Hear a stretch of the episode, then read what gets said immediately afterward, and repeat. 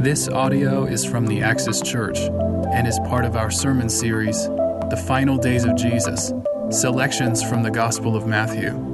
For more information about Jesus or the Axis Vision in Nashville, go to theaxischurch.org. Matthew chapter 23.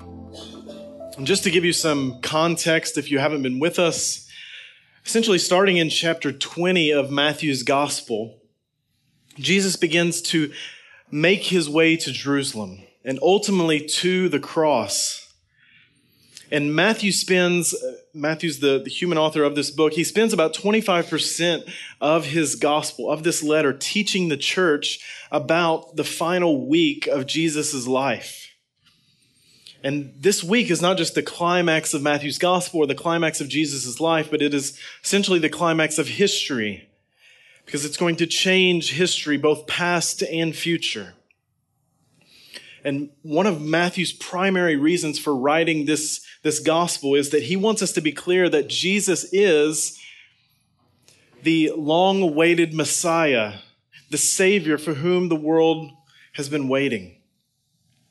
And in the past weeks leading up to our text today, we've seen that the year is 33 AD, that this week in the story is Passover week, which is the most significant festival and celebration in the life of the Jews. And so thousands of Jews would pilgrim to Jerusalem for this week to basically remember God's deliverance of his people at the Exodus. And there's been talk that this Jesus of Nazareth is maybe the Messiah the one who would come and crush the enemies of the Jews and who would establish his kingdom and send out these God hating Gentiles. And in the past few chapters, we've seen Jesus ride into this rented donkey in this colt into Jerusalem, and the people are, are claiming him to be the Messiah. And he had entered, he'd come into Jerusalem and he had entered into the temple. And he had ran out the merchants and the customers because people were essentially profiting from the worship of God during this week. And he's been telling the, the religious elite, the leaders of the day, that they are not going to enter the kingdom. But rather, the people who will enter the kingdom are, for example, tax collectors and prostitutes, the most hated and most despised sinners of the day. And so obviously the leaders begin to question Jesus' authority. Like, who in the world do you think you are to run us out of God's temple? And last week we saw this, this interaction between Jesus and the leaders, and they were attempting to trap Jesus with a series of questions. And during this discussion, Jesus calls the leaders hypocrites which is really getting to the point of Jesus's rebuke of them. And this is a word that we're going to hear many times this morning in Matthew chapter 23. And so essentially Jesus is borrowing a term from culture. He's borrowing a term from the theater plays of the day. Because this, this word was used of those actors in these plays. And he, he borrows this term to essentially unveil the false religion of these Jewish leaders. He's pretty much telling them that you are profiting from performing and from making a living for your performance and you're pretending, just like they do in the theater. You are a paid pretender, not a genuine worshiper of God. And so, since the leaders weren't able to trap Jesus with their questions, Matthew, at the end of chapter 22, he makes note that they didn't ask him any more questions. So you'd think it might be over, but instead, Jesus basically launches a full fledged critique and rebuke of these religious leaders of the day. And this chapter includes some of the most offensive words that Jesus ever spoke. It's probably going to maybe challenge who you think Jesus is. And what is at stake is the contrast between these new values of the kingdom that he is establishing and a superficial approach to religion. Jesus will not ally himself with the current leadership of the day. Rather, he has come to overthrow that leadership and their authority and to replace it with his own. And so it seems that either Jesus will assume power and authority or he will face death at the hands of these leaders. Now, the target of, of Jesus' rebuke in chapter 23 specifically, it says that he's talking to the scribes and the Pharisees. And so it's helpful for us to know who these people are. Essentially, the scribes were the teachers of the law. They were the paid professional interpreters of the scriptures and of the rabbis and the traditions of the rabbis. And the Pharisees, the Pharisees were this religious party to which most of the scribes belonged and they were men who devoted themselves to the intense and detailed and meticulous observance of the Old Testament scriptures and the traditions of the rabbis, which was included over 600 additional rules and regulations for the people. And literally, the Pharisee, they were, they were literally the separated ones because of their zealous quest to obey the law and the traditions. And we also must remember that these leaders, scribes and the Pharisees, were among the most highly regarded religious leaders of the day. They were sincere and devout in, their, in the things of the law and in their devotion to the law. They believed firmly in what they were doing. They were zealous about what they believed, and everyone else around them saw this as well. They thought that they were on God's team, and yet Jesus rebukes them. And it's for this reason this morning that this chapter offers us a serious caution and a warning this morning. This text is, is difficult not because of necessarily it's hard to understand, but it's difficult because it's extremely penetrating and extremely convicting because Jesus is exposing the hypocrisy of the most highly regarded religious leaders at his time.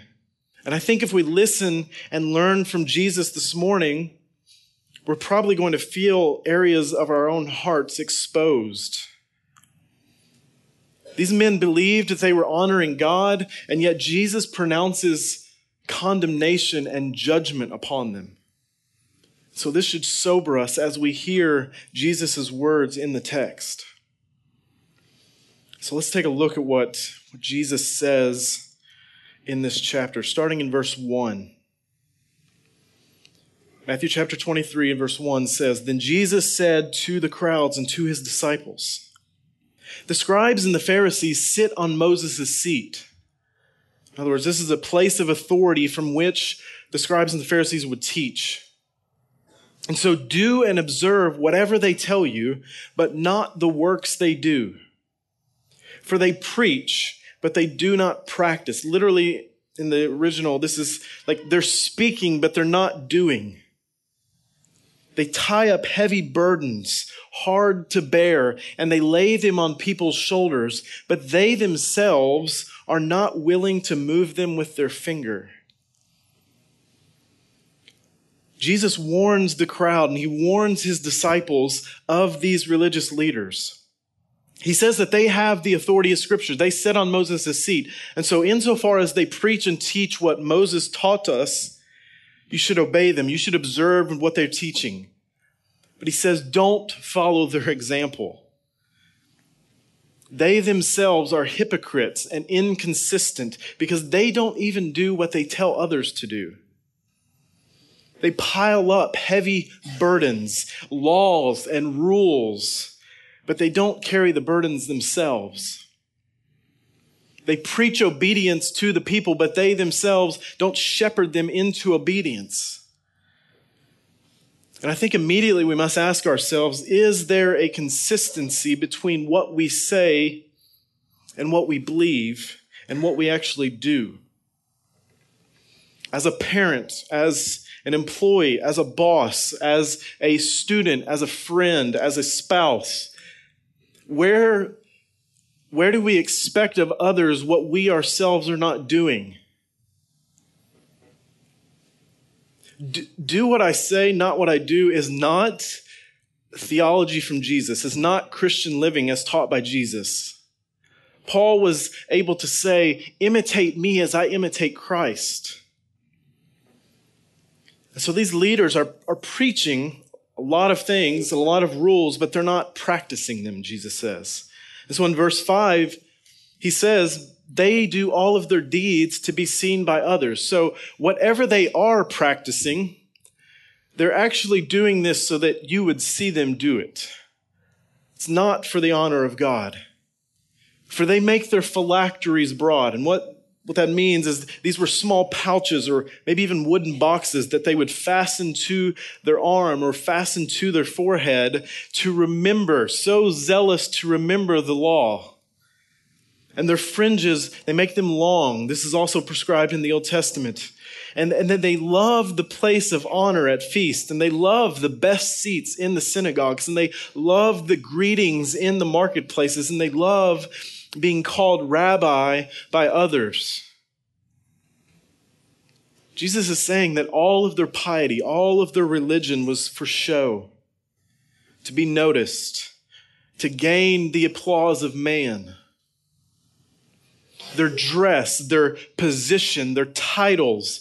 It all proves that they love to be seen by men for being religious, professional pretenders. And so instead of drawing attention to God, they're drawing attention to themselves.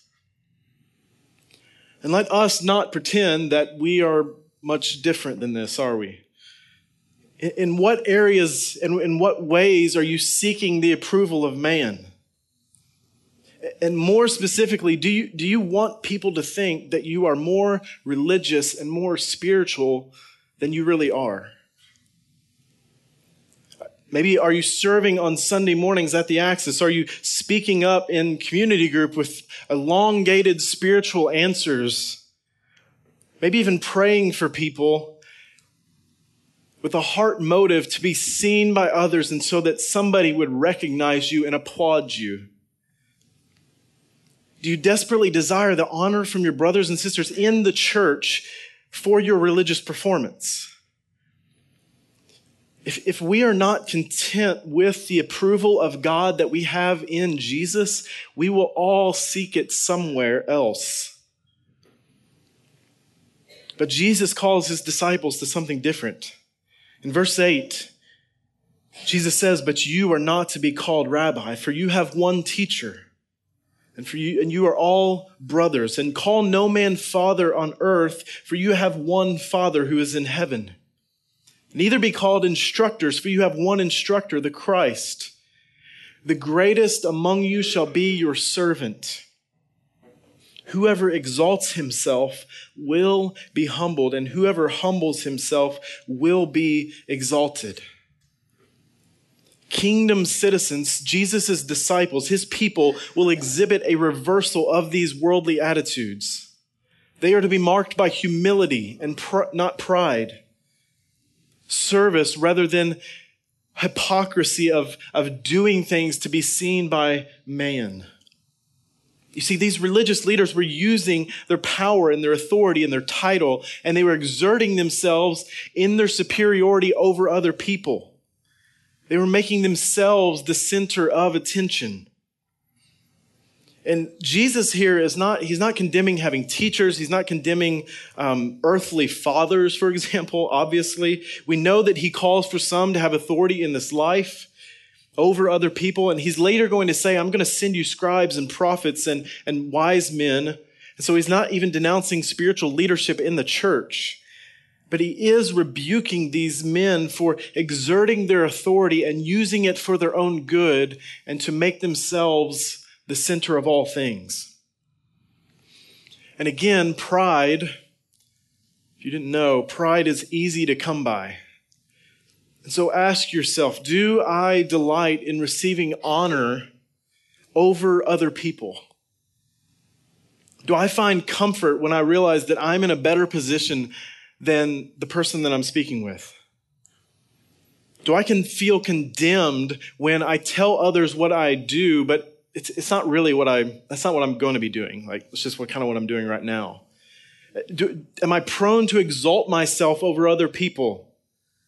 Do I compare myself with other people, measuring my spirituality even against their level of spirituality so that I can feel good about obeying and how much I'm following the law and the commandments of Jesus? I mean, it's so easy. Do, do I feel good enough when others notice me for my religious performance and tell me how great of a job that I'm doing? C.S. Lewis says, Pride is essentially competitive by its very nature. Pride gets no pleasure out of having something, only out of having more of it than the next man. It is the comparison that makes you proud, the pleasure of being above the rest. Family, we are prone to compete with one another. But Jesus says here that we are all brothers. We're all brothers and sisters in Christ. And so that means that we are equal before God through Christ.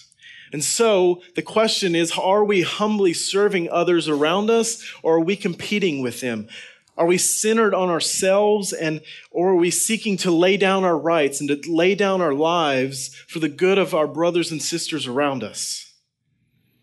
Are we seeking to outdo one another in showing honor instead of seeking honor for ourselves? May God show us our pride and may He lead us to repentance and lead us to humble service. Now, starting in verse 13, Jesus basically changes the direction of his conversation and he now begins to speak directly to the scribes and the Pharisees. And what he says is quite shocking. I'm sure the crowd was completely shocked at what Jesus is about to say here. And the following verses contain seven woes to these leaders. Now, this isn't something we typically say today. Um, you may start using it after this sermon, but woe to you is a way of pronouncing judgment and condemnation on another person. It is a way of saying you are guilty and judgment is coming. So we're gonna we're gonna deal with these first six woes in, in pairs of two because the themes of each go together. And so as we look in verses 13 through 15, Jesus says, But woe to you, scribes and Pharisees, you hypocrites, for you shut the kingdom of heaven in people's faces. For you neither enter yourselves nor allow those who would enter to go in. Woe to you, scribes and Pharisees, hypocrites, for you travel across sea and land to make a single proselyte. And when he becomes a proselyte, you make him twice as much a child of hell as yourselves. These two woes condemn the leaders for hindering others and for hindering themselves even from entering the kingdom of God. And notice here that these men are willing to travel across sea and land to make a single convert, to make a single convert to the religion of performance as a way to God. And yet, in the process, they are condemning themselves and they are condemning others and shutting the kingdom of God in people's faces. And their converts are worse off than when before they became converts because they're more proud and legalistic and blind than the Pharisees themselves. You see, these leaders were preaching a false hope with sincere hearts. We underestimate the value and the, the power of influence. And so I think we must ask ourselves what is what we're teaching others whether through word or through action, is it hindering people from entering the kingdom? Are we making disciples of something other than Jesus? We talked about this some last week. We can make so many things bigger than what Jesus calls us to. We can focus our lives on so many different things. And what you're essentially doing when you talk of these things consistently and constantly and you tell your friends, you're making a disciple. You're teaching somebody what you value is and what you think is important. So, for example, are your social media posts helping people get to the kingdom? Is the gospel that you preach in line with the gospel of the Bible? The New Testament consistently calls us to guard the gospel and to watch our lives because we can so easily lose both. We must pray for grace to always be leading people to the real Jesus. Two more woes appear in verses 16 through 24. Jesus says, Woe to you, blind guides, who say, If anyone swears by the temple, it is nothing. But if anyone swears by the gold of the temple, he is bound by his oath. You blind fools, for which is greater, the gold or the temple that has made the gold sacred? And you say, if anyone swears by the altar, it is nothing. But if anyone swears by the gift that is on the altar, he is bound by his oath. You blind men, for which is greater, the gift or the altar that makes the gift sacred? So whoever swears by the altar swears by every, by it and everything on it. And whoever swears by the temple swears by it and by him who dwells in it, namely God. And whoever swears by heaven swears by the throne of God and by him who sits upon it. These leaders were using religious rules and exceptions to justify false oaths. They were distinguishing oaths made by the temple and those made by the, the gift of the temple, or the, the gold of the temple, rather, and the, those made by the altar and those made by the gift on the altar. In other words, they were focusing on misguided, superficial distinctions that were man made distinctions. And essentially, these rules allowed men to keep their promises only under certain circumstances.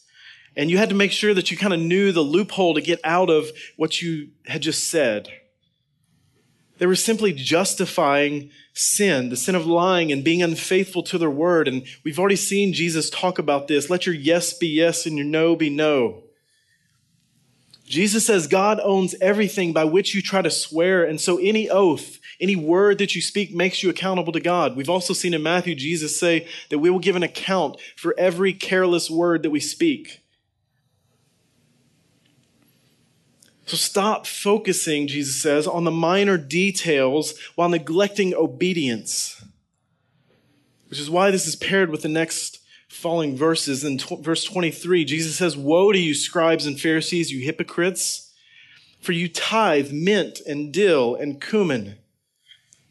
People who go to Whole Foods actually know what that means. you've, you've you tithe all of these things, but you have neglected the weightier matters of the law justice and mercy and faithfulness. These you ought to have done without neglecting the others. You blind guides, straining out a gnat and swallowing a camel. They focus on keeping their legalistic traditions but they neglect what is truly important. They neglect what is at the heart of obedience and at the heart of what God requires of his people. You see, their tithing, their giving was very convenient. Do, do we conveniently obey certain commands while neglecting the weightier, more costly commands?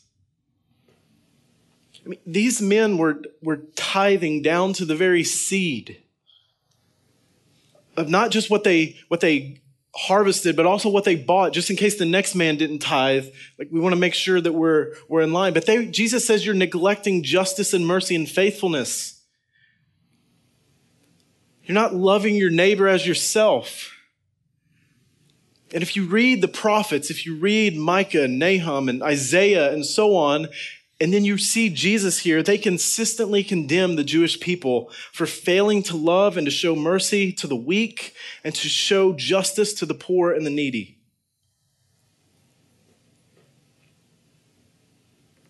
In a world with so much brokenness and so much poverty and need and disease and injustice, it, it really makes very little sense to spend our lives in our pride acting as if we're spiritual because we obey very convenient commands that are easy for us while neglecting to show justice and to show mercy and to show faithfulness and to, to love our neighbor as ourselves. For, for neglecting to show justice and mercy in our own city or even across the globe. Jesus didn't say, notice, to ignore the other things. He just said that you can't do certain commands at the expense of obeying other commands.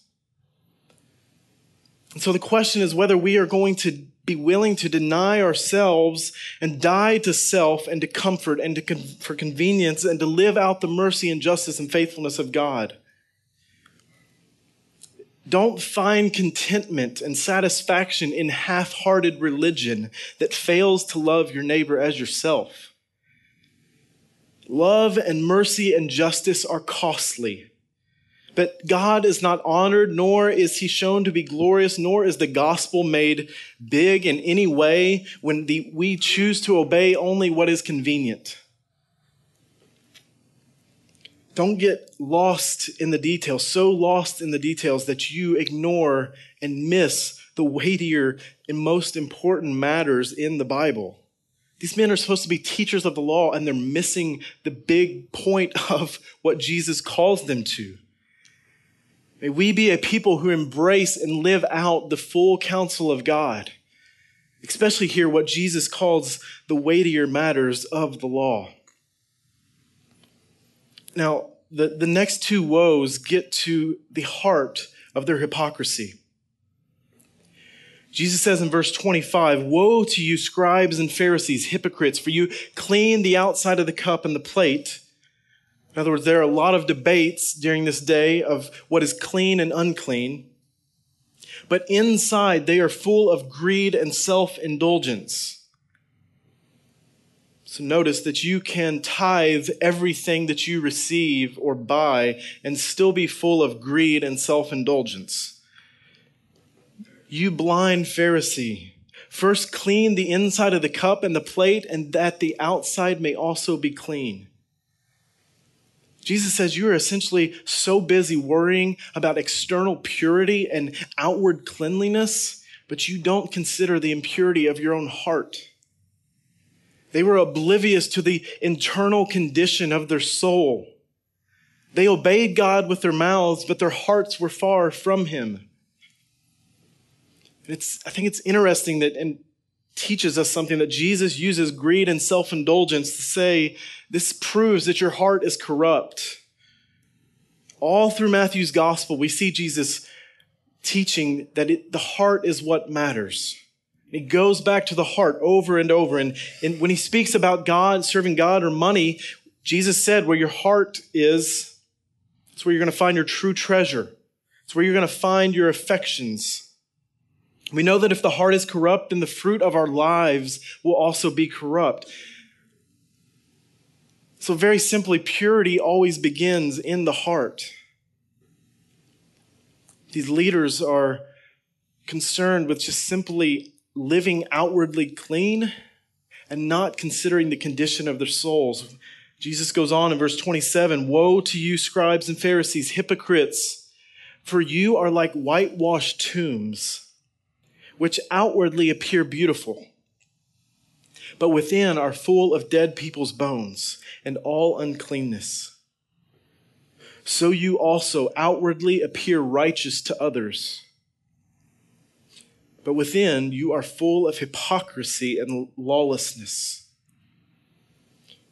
Tombs in Jesus' day could be beautiful on the outside. We'll read that they decorate the tombs of, of those who had gone before them. And they were typically whitewashed in order to let those who pass by know that this is a tomb, because if you were to make contact with that, you would be considered unclean because of what was inside the tomb. People think, Jesus says, that you're, you're, you're righteous and beautiful, but inwardly you are full of self indulgent sin, greed, hypocrisy, lawlessness. You appear righteous. Are we so focused on playing the part and appearing righteous to other people? seeming like we have it all together, that, that we fail to deal with the idolatry of our own heart? Are we, are we failing to deal with the sinfulness of our soul? Is your religion all about externals, all about conforming to rules, all about performing obedience? Friends, that is a burdensome religion. And in the end, it is going to crush you. We need to be reminded that religion and religious performance can be a subtly dangerous cover up for spiritual inward deadness. We, we are in one of the most churched cities in America. And you can go to church, you can serve the church, you can read your Bible, you can pray, you can go to community group, you can be faithful, you can be going to seminary, you can become a pastor, you can become a church staff member, and you can completely miss it altogether. And if we are not careful, we will use religion and religious performance to cover up the curse of sin that lies in the depths of who we are. So we must ask ourselves is, is there life inside of me? Do, do others affirm your inward transformation? Is, is my heart being so transformed that, I, that my affection for Christ is above everything else? Is there love and affection for Christ in our obedience?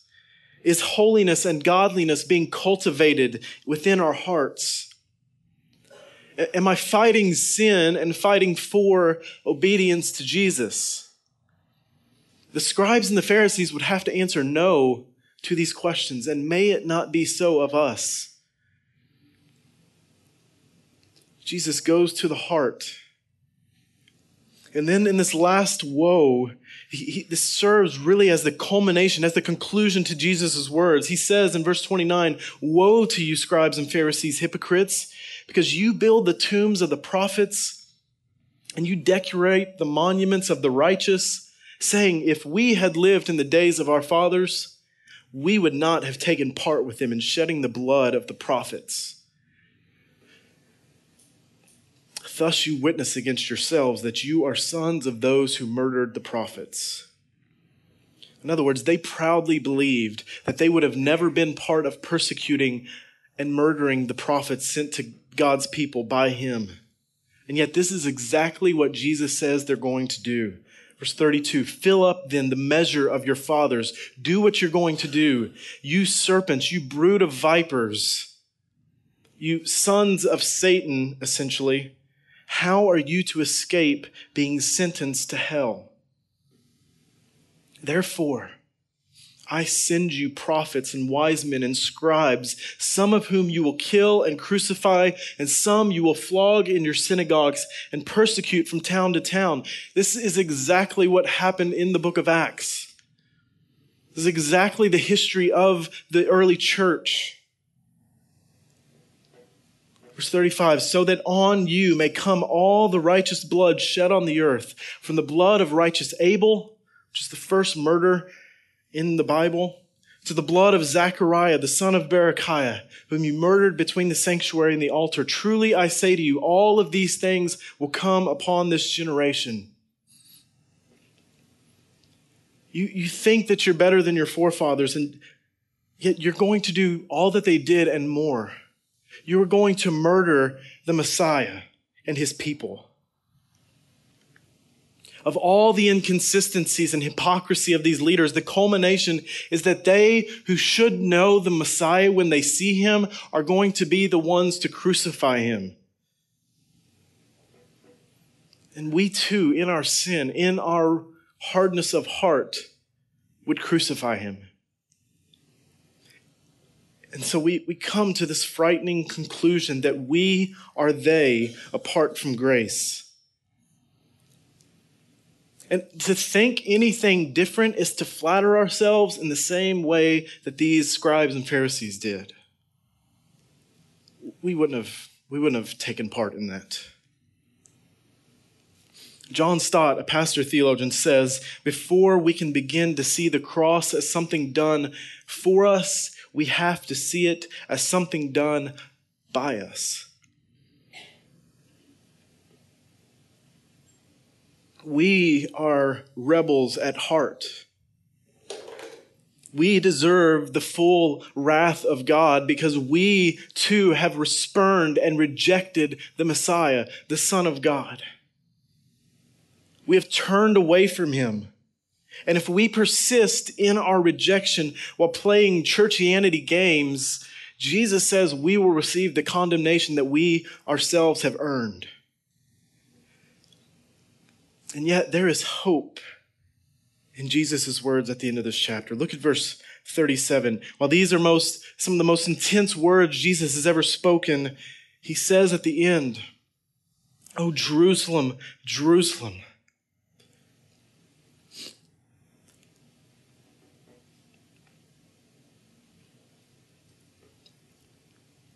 the city that kills the prophets and stones those who are sent to it.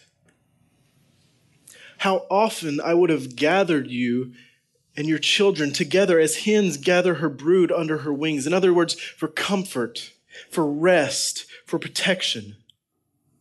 But you were not willing. See, your house is left to you desolate. For I tell you, you will not see me again until you say, Blessed is he who comes in the name of the Lord. Friends, salvation is possible for us, sinners. Jesus called out to those who were not just rejecting him in this moment, but who were about to crucify him. How long will you continue in your unbelief? How long will you continue in your sin? Hear the merciful and patient pleas of the Son of God to you and to me this morning. Salvation is possible because Jesus would soon go to the cross. He would soon bear the sin and the wrath that we deserve. And so salvation is possible for those who humbly repent and trust Him, who fall on their face and cry out for mercy. We can stop playing church and we can stop playing games this morning. And those areas of your heart where you haven't submitted to Jesus, you can repent this morning and receive grace and mercy. And there is joy and freedom in that. And if you're here this morning and maybe you've said no to Jesus because you think that all he does is add a bunch of rules and makes your life hard and puts burdens on you, then you have said no to the wrong Jesus. That's not the Jesus that we see. Jesus here is, is calling out to his people, come to me. And he's going to do something in the coming week that will take care of all of our rejection and not coming to him. So Jesus says in Matthew chapter 11, come to me, all you who are weary and burdened. Sounds like the followers of the Pharisees and the scribes and I will give you rest. Take my yoke upon you and learn from me, for I am gentle and humble in heart, and you will find rest for your souls. My yoke is easy and my burden is light. Jesus invites the burdened and the weary. And be assured that Jesus is pleading with us this morning to even come to him now. And friends, Jesus had in his perfect life and death and resurrection has won. He has conquered your sin. He has conquered death. And he's coming again for those who humble themselves and repent and trust in him. So let us humbly call out for mercy. Let us humble ourselves in submission to him and to his word and live lives that proclaim the mercy that we have received in the gospel. And the truth is, there are billions of people who have not heard of such mercy. So let us lay down our rights. Let us lay down our convenience and give our lives to proclaiming the compassion of Jesus to sinners. There are people worshiping false gods who believe that they are honoring God. There are people across the street from your home who don't believe this Jesus, who are eternally hopeless without him. Church, we have the gospel of mercy and grace, and we, because of his mercy and grace to us, have been able to respond to it. And so let us go proclaiming it. Jesus deserves so much more than our outward religion and performance. He deserves our lives. And I know how easy it is in a sermon like this to be introspective and add the burden of guilt and shame upon ourselves because we see that we're not living up to the standards of the Bible. And the truth is, we aren't. None of us are. And there is grace and mercy in the gospel this morning. And so every week we come together as a family of disciples, as a family of Jesus followers, and as a family of hypocrites who need the mercy of Jesus. And we remember that mercy we remember that Jesus has performed perfectly in our place and that he truly perfectly humbled himself to the point of death so that we would not have to experience that ourselves. And so this morning, as we partake in communion, we'll have servers on both sides and stations in the back. And as you come forward and take a piece of the bread, the broken bread that reminds us of the broken body of Jesus on our behalf, and we'll dip it in the juice of the wine which reminds us and points us to the, the shed blood of Christ on our behalf because of our sin that cleanses us from all unrighteousness. And we come this morning and we remember Jesus. And we remember that it is by grace that we are accepted and loved and forgiven. And friends, family, leave your guilt and your shame at the cross because that is where Jesus bore it. And he was raised three days later, proving that his sacrifice for your sin was accepted. So this morning, as we come, we come celebrating, we come rejoicing because we don't have to pretend to be righteous anymore. Coming forward and partaking of communion is saying that I am not righteous in and of myself. But thank you, Jesus, that you have given me a righteousness that enables me to stand before God and for him to look at me and say, Well done, my good and faithful servant. So I encourage you this morning to be encouraged by the mercy of Jesus and to come this morning when you're ready and to partake of communion and to know that your sins have been forgiven. Let me pray for us. Father, we are a broken and sinful and rebellious people. Lord, we know that left to ourselves, there's no reason we would ever come to you. There's no reason we would ever cry out for mercy. There's no reason that in us that would cause you to send your son for us, to pay for our sin, to bear your wrath and yet you did not spare your own son for us. You gave him up for us. And Father, if we were to get just a glimpse of how wicked and how perverse and evil our hearts are, Father, we would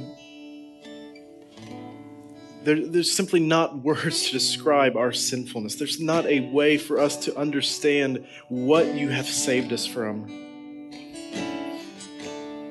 But Lord, we thank you that, that Jesus has come, that he has done it for us, that he has lived the life that we should have lived.